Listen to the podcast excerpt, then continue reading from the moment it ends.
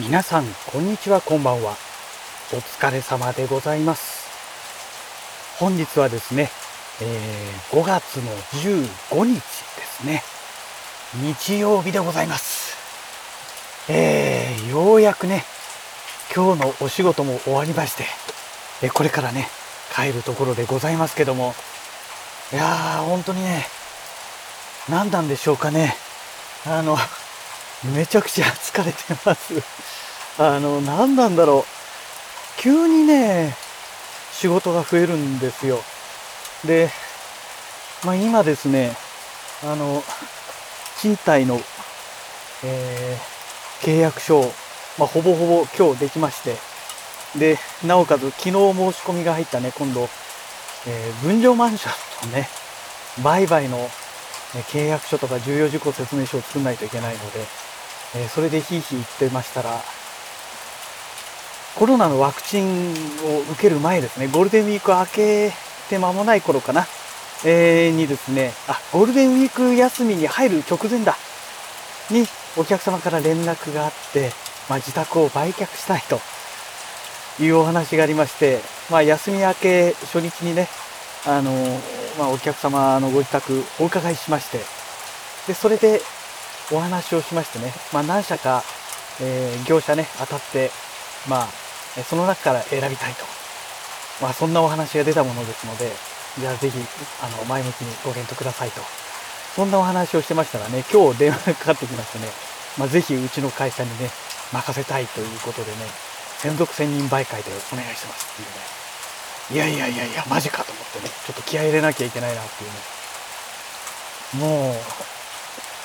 勘弁してくださいって感じなんですよね。で、その前にね、もうすでに、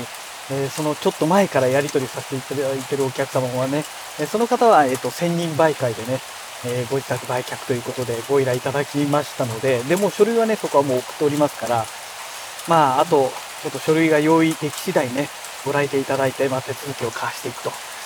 まあ、そんなね、ペアーズに今なってまして、まあ、あの去年の秋ぐらいからね、えー手持ちの物件がね、ほとんどなくなってきたところへね、うん。なんか、急にここへ来て、また、ちょっと物件をね、抱える形になりますので、うん。ちょっ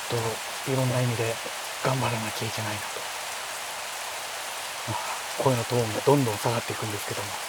まあそんな状態でございます。はい。そのせいなんでしょうかね。とにかくね、なんかもう体、体が疲れてるというか、もう精神的に疲れてると言った方がいいんですけどね。まあそんな状態の中ですね。まあ早くもね、雨が降ってきてまして、ちょうどね、もう会社閉めようかと思ってね、外出たら、あれ雨降り始めてると思ってね、速攻で閉めたんですけども、まさすがに会社出て駐車場に来るまではね、もう傘ささないわけにはいかなかったので、えー折りたたみ傘使いたくなかったんですけども、折りたたみ傘を差して、まあ車まで来てね、まあ今こうやって車で走ってるところで、ところですけれども、ねえ、もう雨は、雨はやめてっていうね。うん。ね。まあ今日、そう、今日の朝ね、あの、通勤でね、来るときに、えっ、と、このトリュフン攻撃をね、ちょうどこのフロントガラスの真ん中あたぐ真ん中あたりぐらい、中央ぐらいの場所をね、もろに食らったんですけども、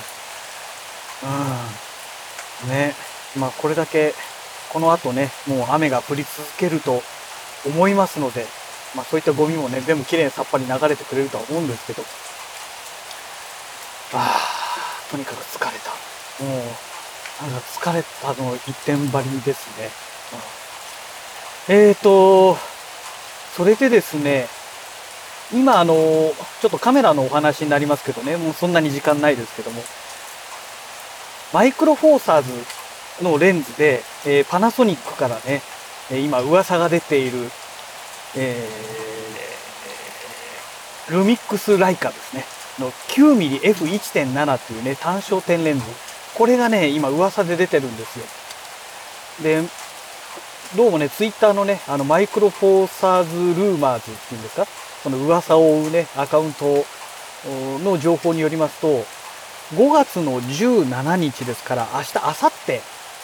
まあ多分ね、あの、日本時間ではないと思うので、しあさってぐらいに日本時間ではなると思うんですけども、えー、にですね、どうも発表されるというね、噂が流れてるんですよね。えー、まあどうなんだろうっていうね、えー、599ドルというね、噂が出てまして、ただね、えー、同じようにね、ラオアのレンズがね、いくつだっけな ?699 ドルだったかな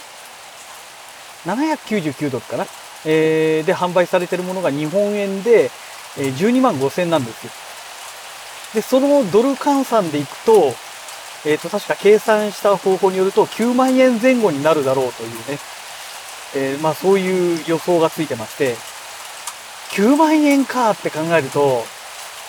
ちょっと高くないですか？っていうね。あのー、これがね、フルサイズのレンズでしたら、いや、むしろ安いよねって話になるんですけど、マイクロフォーサーズで9万円かっていうね、まあ9ミリですから35ミリ換算でね、18ミリじゃないですか。18ミリ F1.7 の単焦点レンズで、えー、いわゆるハーフマクロらしいんですよね。まああくまで噂ですからね、実際どうなるかわかんないんですけども。ですから、まあ非常にね、私好みのレンズなんですよ。なんですけども、うーん、でも9万円はちょっと今痛いよねっていうね。えなんでかっていうと、ね、まあ、富士フイルムの G マウントの方で、え20ミリから40ミリでしたっけ？えー、だからなんかそのぐらいのね、広角ズームレンズがね、今年中にね、発表なのか発売なのかわかんないんですけども、まあとにかく出る予定らしいんですよ。ロードマップ上はね。まあ私の推定ではおそらく36、7、8万ぐらい、まあ、30万台後半になるだろうと勝手に推測してるんですけども、だからまあ少しでもね、お金をね、キープしておきたいわけなんです。キープしておきたいんですけども、ねまあ、やっぱりマイクロフォーサーズで9ミリ、まあ換算で18ミリの広角レンズってことになってきますと、ねえで、しかもね、オートフォーカスが使えるわけじゃないですか。って考えたらね、何が何でもね、動画用にね、一本ちょっとね、手元に置いときたいなと思うんですよ。で、同じようにパナソニックでね、えっ、ー、と、何ミリだったっけな。10ミリ、25ミリだったかな。の F1.7 投資のレンズがあるんですよ。なんですけども、これはね、レンズが重くて大きくて、金額もね、17、8万、17万前後だからするんですよ。さすがにね、欲しいなとは思うんだけども、あの、大きさと重さを考えるとね、気軽に使えるレンズではないということと、金額的にもね、ちょっとかなりしんどい金額なので、なかなかね、気軽にその手が出せないレンズなんですよね。まあ、広角ズームなんで、あれば絶対的に便利なはずなんですけども、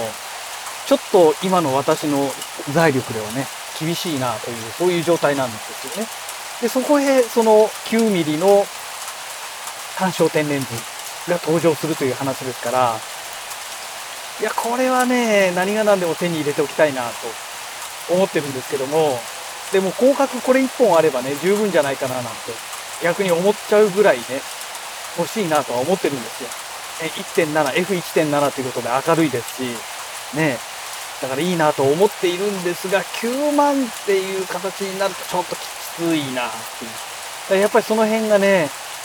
円安、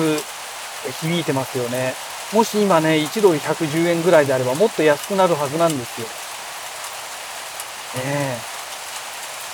え。いやー、ちょっとね、これがね、まあ、しあさって、あさってかしあさって、その5月17日、噂によると発表されるということですので、うん、まあ、その発表される内容次第かなと。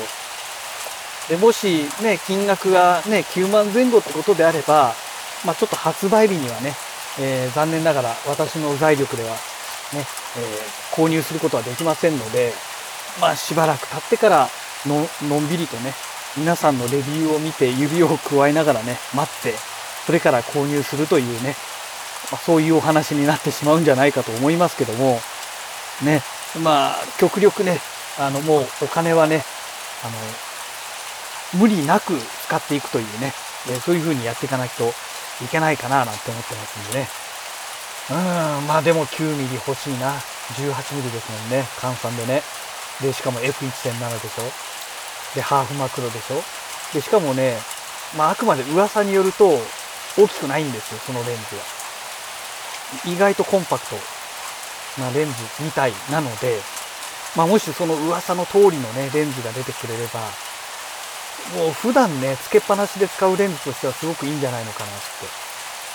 思ってるんですけども、まあ、果たしてどんな感じでしょうかね。で、しかもね、動画向けのどうもレンズらしくてですね、オートフォーカスのそのモーターの駆動音なんかもかなり静かだというね、まあ、あくまで噂なのでね、えー、製品がね、ちゃんと正式なものが発表された後、商品なおかつね、発売された後、使ってみたら、いや、意外とモーター音入っちゃうよっていうオチがつくかもしれませんけども、まあちょっとこればっかりはね、実際の商品をね、目の当たりにしてみないとわからないことですから、まあいいものが出てくれることをね、祈りたいななんて、え思っている次第でございます。はい。えー、そんなわけでね、えー、もう自宅の駐車場到着しましたので、また次回のラジオ録をお楽しみください。それではまた。